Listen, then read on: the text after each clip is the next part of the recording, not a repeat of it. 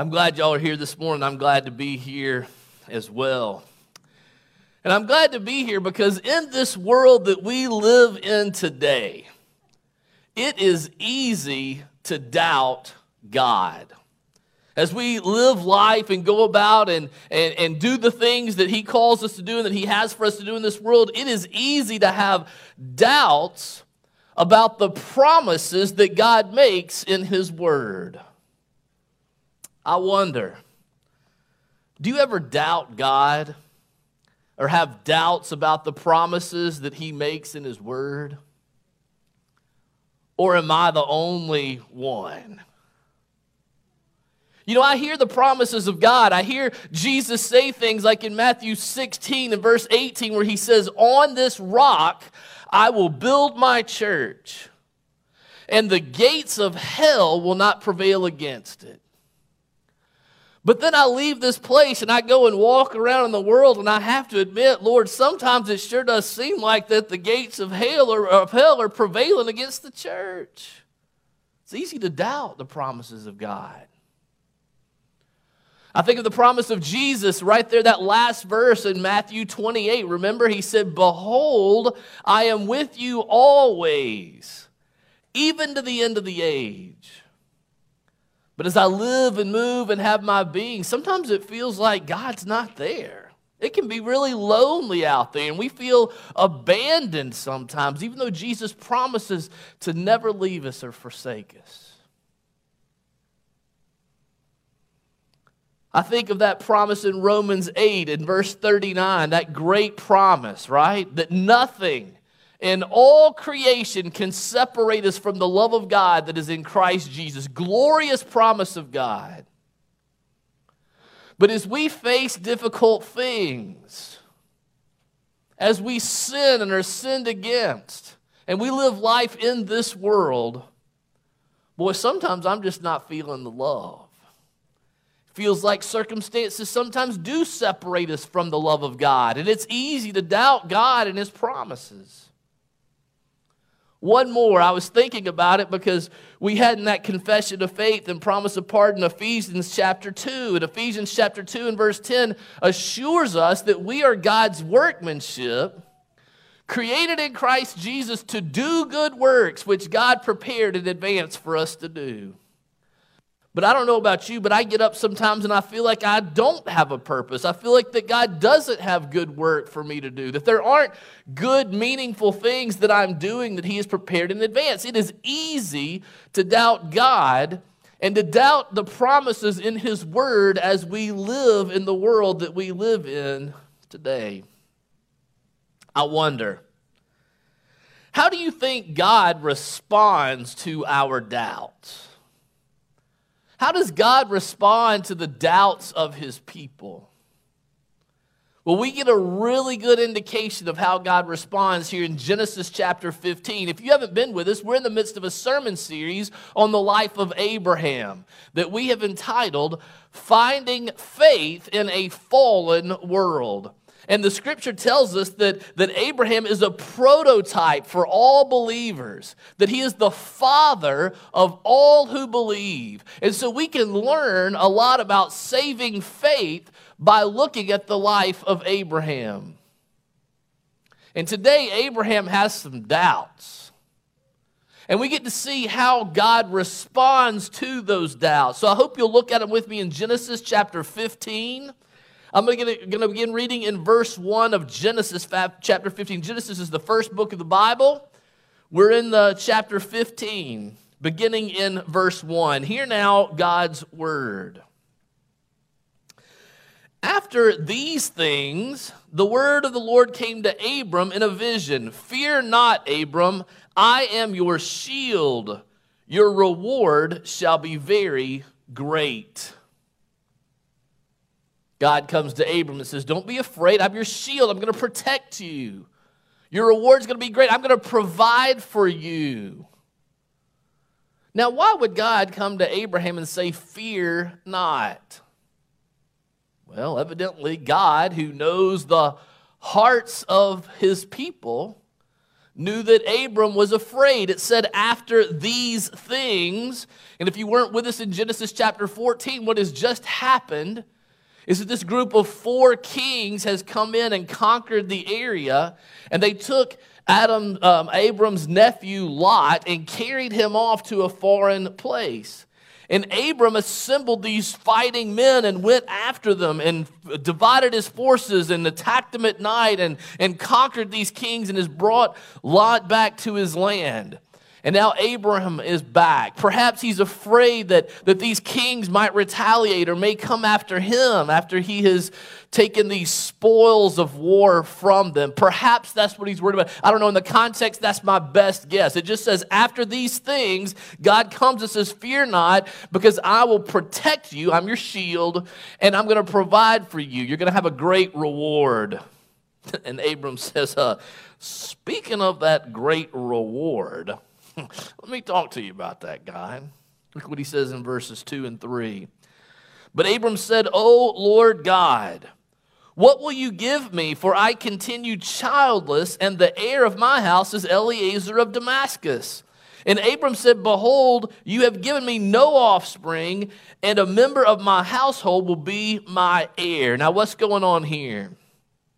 God, back in Genesis 12 and verses 1 through 3 had promised to make Abram a great nation. That means he was going to have lots of descendants. And God had promised in Genesis chapter 12, when Abram was 75 years old, that he was going to have a son and that he was going to have descendants, and that God was going to bless all nations, all people through Abram's descendant. At this point, in the next chapter, we're told Abram is 86 years old. So it's been about 10 years since God made that promise. And now Abram's starting to doubt. Because he's 85 years old, his wife is about his same age, and they don't have any kids. And Abram's saying, God, you told me I was going to have an heir, a son, a descendant, that I was going to be a great nation. I don't even have any kids. Somebody in my household is going to be my heir when I die because I don't have any kids. Abram is doubting God and he's doubting the promises that God has made. So, how does God respond? We learn here, we get a picture, we get to see how does God respond to his people when they doubt. Look with me. How does God respond? Look at verses 4 and 5. And behold, the word of the Lord came to him This man shall not be your heir, your very own son shall be your heir. And he brought him outside and said, Look toward heaven and number the stars if you're able to number them. Then he said, So shall your offspring be. Oh my, God is so gracious. He could squish Abram like a bug if he wants to. I think of Darth Vader, you know how he just goes like this and then people can't breathe anymore. God could just take his breath, stop his heart from beating. God's got that kind of power. But he's so gracious and merciful and kind. And he speaks to Abram and reassures him. And it's almost as if he puts his arm around Abram and takes him outside and says, Look at the stars. Count them if you can. You probably can't count them all. So shall your offspring be. You're going to have so many descendants, just like the stars in the sky. That's how God responds to the doubts of his people. And we see in verse 6 that Abram believed the Lord and it was counted to him as righteousness. It was, your translation may say, credited to him as righteousness. We've been singing about that all morning, right? That our belief doesn't make us righteous, doesn't make us pure, but we're credited with righteousness or we're counted as righteousness because of our faith and belief in a holy God. We'll talk about that more next week. So I hope you'll come back for that, what that means and what that looks like. But for this week, I want us to consider how this truth applies to our lives. And if you've been in the men's study on Wednesday nights, we've been learning to apply the scripture to our lives. And so I'm going to use that rubric. Feel free to come join us. We'd love to have you. Remember what we've been doing? Been saying, okay, we want to understand what God was saying to the original audience. So, who was the original author here of Genesis? Moses. And who's the original audience who's first receiving this? The children of Israel. They've just come out of Egypt in the desert. They're about to come into the promised land, and they receive this story of Abram and about his doubt of God and about God's promise to make him as numerous as the stars in the sky. Now, think about that. If that's the original author and the original audience, and they look back and say, wow, Abram doubted God. He doesn't squish him, he's really kind and, and, and, and gracious to him. But not only that, but the original audience would have to look around and say, hey, you know what? God kept his promise.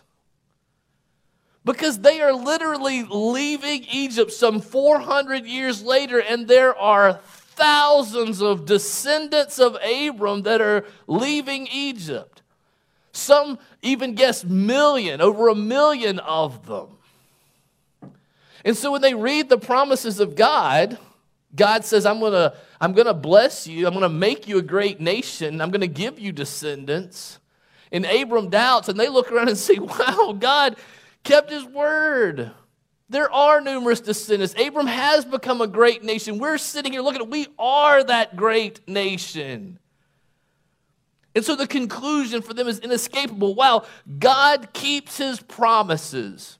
We can see it with our own eyes how God has been faithful to his people despite their doubts. In the face of their doubts, God remains faithful to his promises.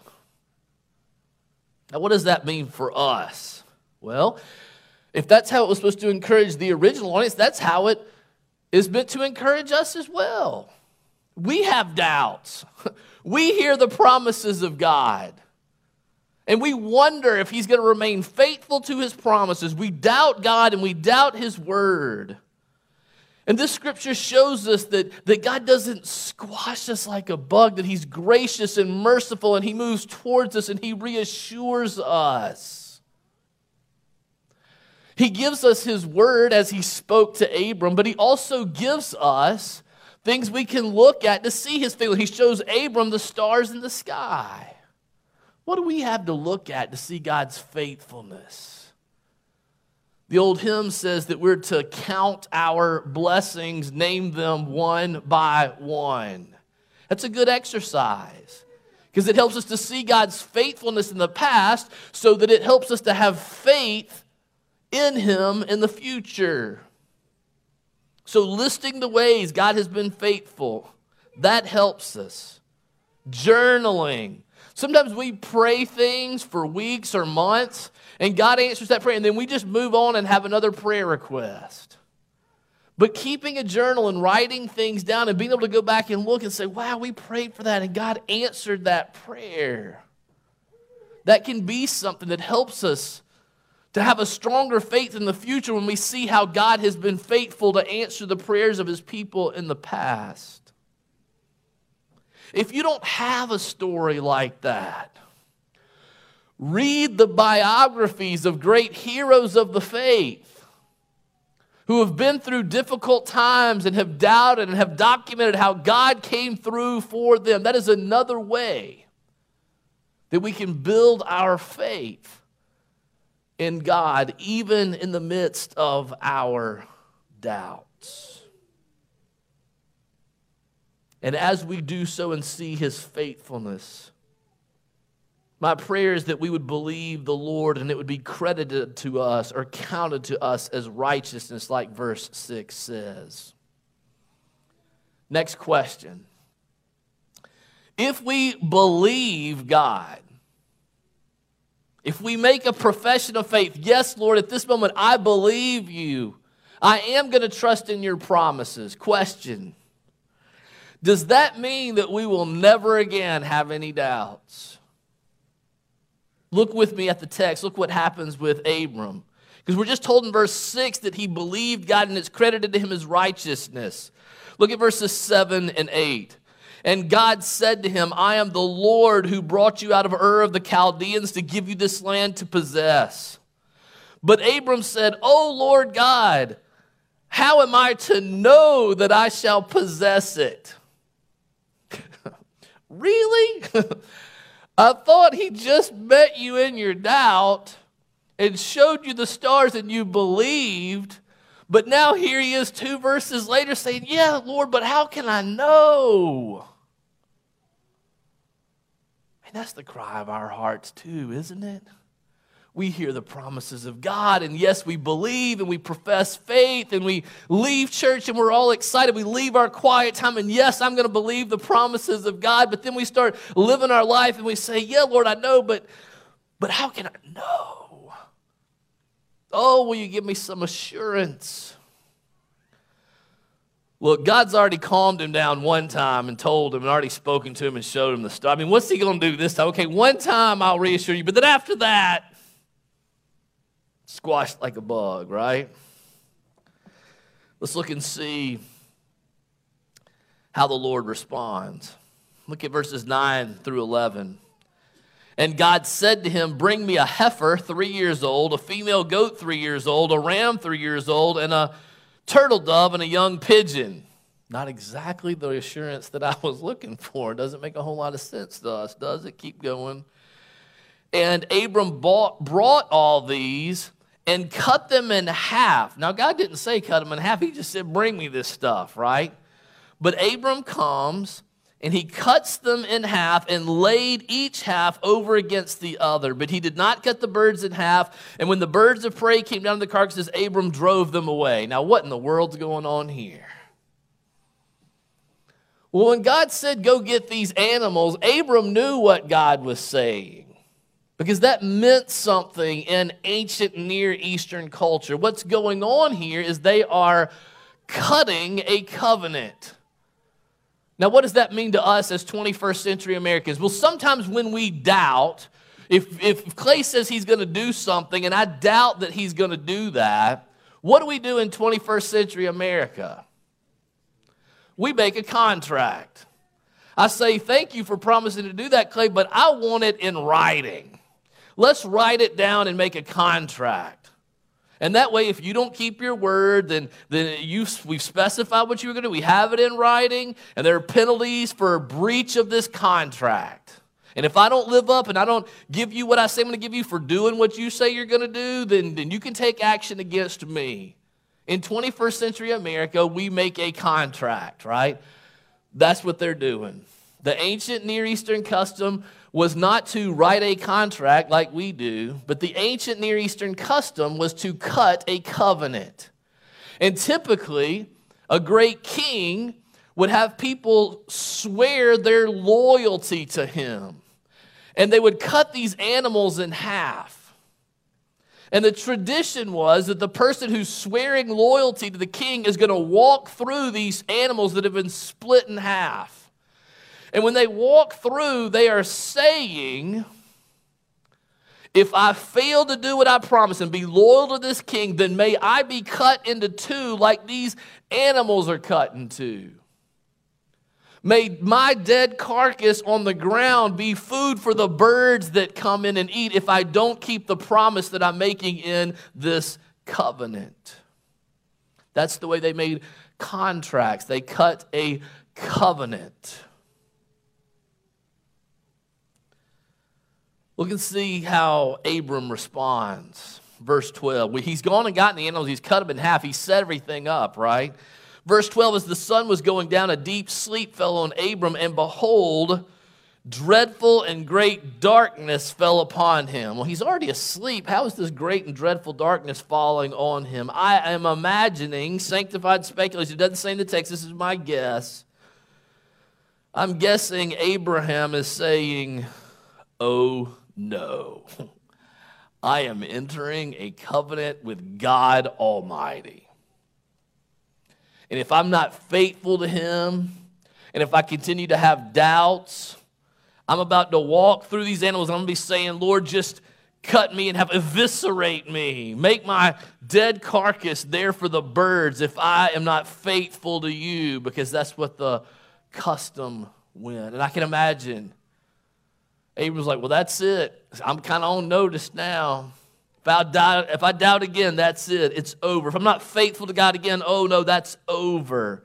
Because I'm making this promise that if I fail or if I doubt God again, I will pay. You see, the custom in the ancient Near East is the lesser of the parties always walk through the animals. Some kings would sit back and say, I'm a king, I'm not walking through that. I'm not making you any promises, but you're making some to me.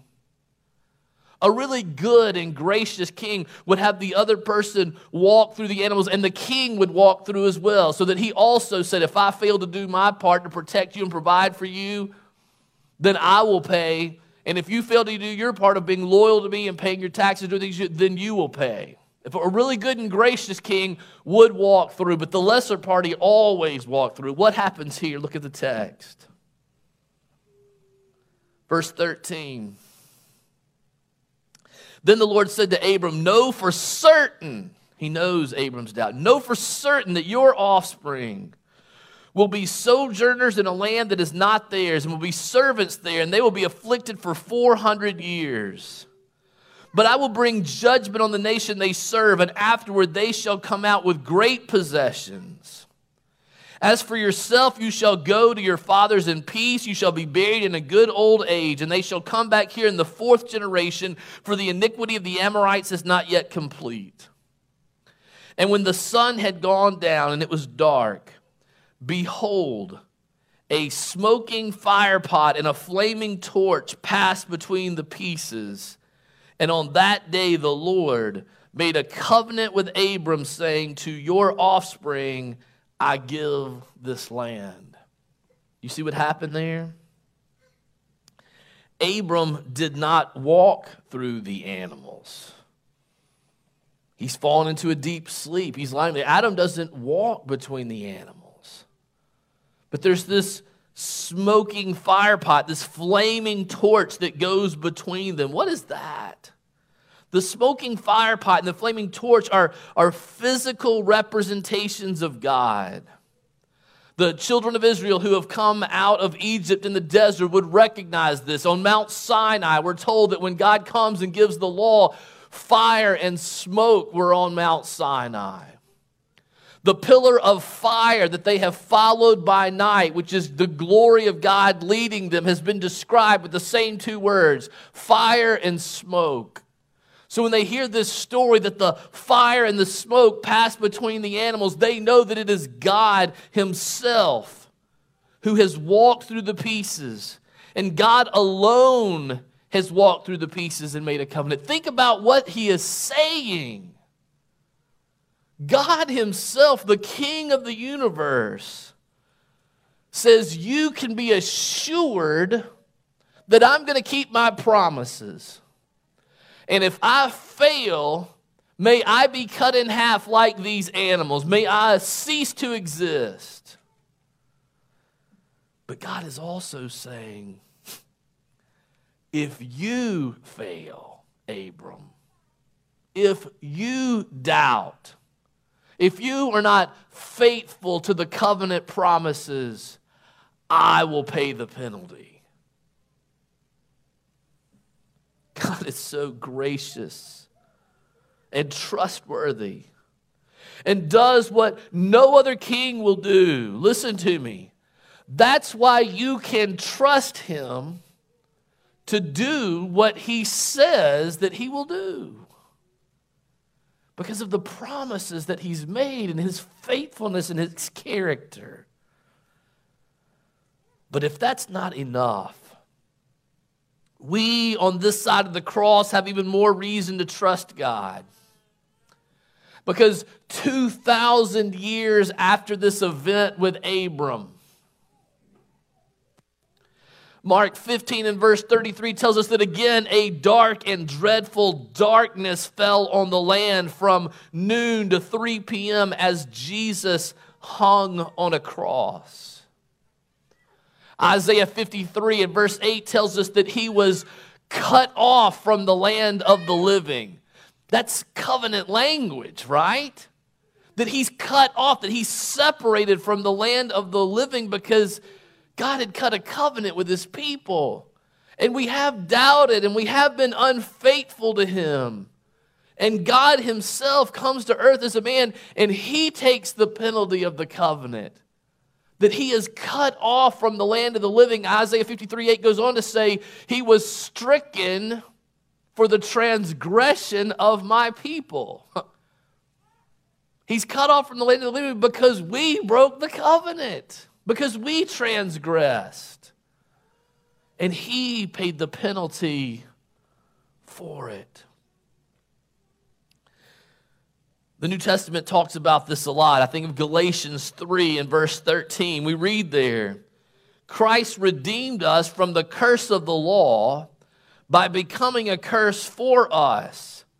For it is written, Cursed is everyone who is hanging on the tree. Watch this, verse 14. So that in Christ Jesus, the blessing of Abraham might come to the Gentiles, those who are not Jewish, so that we might receive the promised Spirit through faith. Do you hear the connection he's making? He's saying Jesus hung on the cross and paid the penalty for our violating the covenant so that the promises made to Abraham, the man of faith, might come to us too. It's directly linking the finished work of Christ on the cross with our receiving those promises made to Abram. It's not the only place. Hebrews chapter 6. I texted uh, Josh Lambert this week when they were praying and I was like, we got to sing Christ the Sure and Steady Anchor. Look at this verse. Look at what Hebrews 6 says. For when God made a promise to Abraham, because that's what's going on here, he's like, I'm promising you, I'm assuring you that I'm going to keep my promises. For when God made a promise to Abraham, since he had no one greater by whom to swear, he swore by himself saying, Surely I will bless you and multiply you. And thus Abraham, having patiently waited, obtained the promise. For people swear by something greater than themselves, and in all their disputes, an oath is final for confirmation. So when God desired to show more convincingly to the heirs of the promise, the unchangeable character of his purpose, he guaranteed it with an oath so that by two unchangeable things, in which it is impossible for God to lie, we, that's us, listen, the descendants, the one who have faith, we who have fled for refuge, might have strong encouragement to hold fast to the hope set before us. We have this as a sure and steadfast anchor of the soul a hope that enters into the inner place behind the curtain where Jesus has gone as a forerunner on our behalf. Do you hear what he's saying? These New Testament scriptures are telling us that we receive the promises made to Abraham because of the sacrifice of Jesus on the cross. And yes, even those of us who have professed faith, even as we continue to doubt and struggle with doubt, we have been credited with the perfect righteousness of Christ. But our seeing Jesus on the cross paying the price for our covenant unfaithfulness, that reminds us of God's faithfulness to all his promises. It assures us that God means it when he says what he says. And in Hebrews 6, it says that it gives us strong encouragement to hold fast to the hope set before us because we have this sure and steadfast anchor for our soul. Oh, don't you want that kind of anchor? I talked about the doubts that we face when we go outside these doors, and it's like we're blown here and there by every wind of change. Don't you want an anchor for your soul? Romans chapter 8 assures us of that. It reminds us that if God did not spare his own son, but was willing to give him up for us all, how will not God not also graciously give us all the other things that he's promised? Maybe you're here today and you have not yet committed to trusting in Jesus. I want you to learn from our father Abraham. I hope you'll take away from this story today. Don't think that you have to have all the answers, that you have to have it all figured out, that you have to understand it all before you can commit to Him. Abram shows us that's just not true. He doubted and he didn't have all the answers. Yet he believed in God. There's a man in the New Testament who says, Lord, I believe, help my unbelief.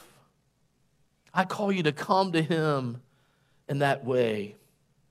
Abram shows us that saving faith, the faith that saves, is not a faith without doubts or without questions. Abram shows us that God does not condemn us for doubting, but he meets us in our doubts with his own willingness to pay the price for our unfaithfulness. He's so gracious to us. Listen to me. Anything else you run to to trust in for your salvation will require you to walk through the pieces. It will require you to perform. If your faith is in being good enough, then you've got to perform. If your faith is in knowing the right people and knowing the right stuff, then you've got to perform to learn. If your faith is in money, if your faith is in family, you have to perform in those things. This is the only thing that God offers you.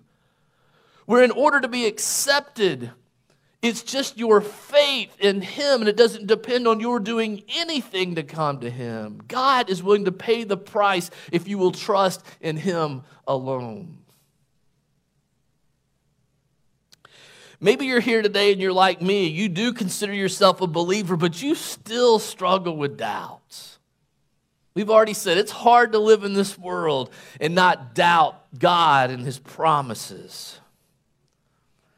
I want you to know that all your doubts, all your troubles, all your worries flow from the fact that you don't have your anchor down far enough into this truth that we're talking about today, into this truth that if God did not spare his own son, but was willing to give him up for us all, how will God not also graciously give us all the other things that he has promised? Isn't that why you worry and why you doubt? It is for me. It's because I believe on some level that God's not going to come through for me. That's why I have worries and doubts. Intellectually, I know it's true. I will profess it with my mouth, but somewhere in my being, I doubt that God's going to come through for me. And as a result, we've got to get our anchor down farther into this truth we must look at whatever causes us worry or causes us doubt and see that this is nothing compared to what Jesus did for us on the cross. It's nothing compared to God giving up his son for me. This is nothing compared to that. So surely God will come through for me in this much smaller thing. It seems counterintuitive to say, don't look at the circumstance, look at the cross. But that's the answer. Friends, as you face difficulties in life, listen to me. There is an anchor for your soul that allows you to not be blown about by every wind of change, by every new philosophy. There is an anchor for your soul that allows you to trust God in all circumstances. I call you to look to Jesus and his finished work of Christ on the cross and to keep your life and your thoughts and your feelings and all that you are and do anchored in him. Let's pray and ask God to do that.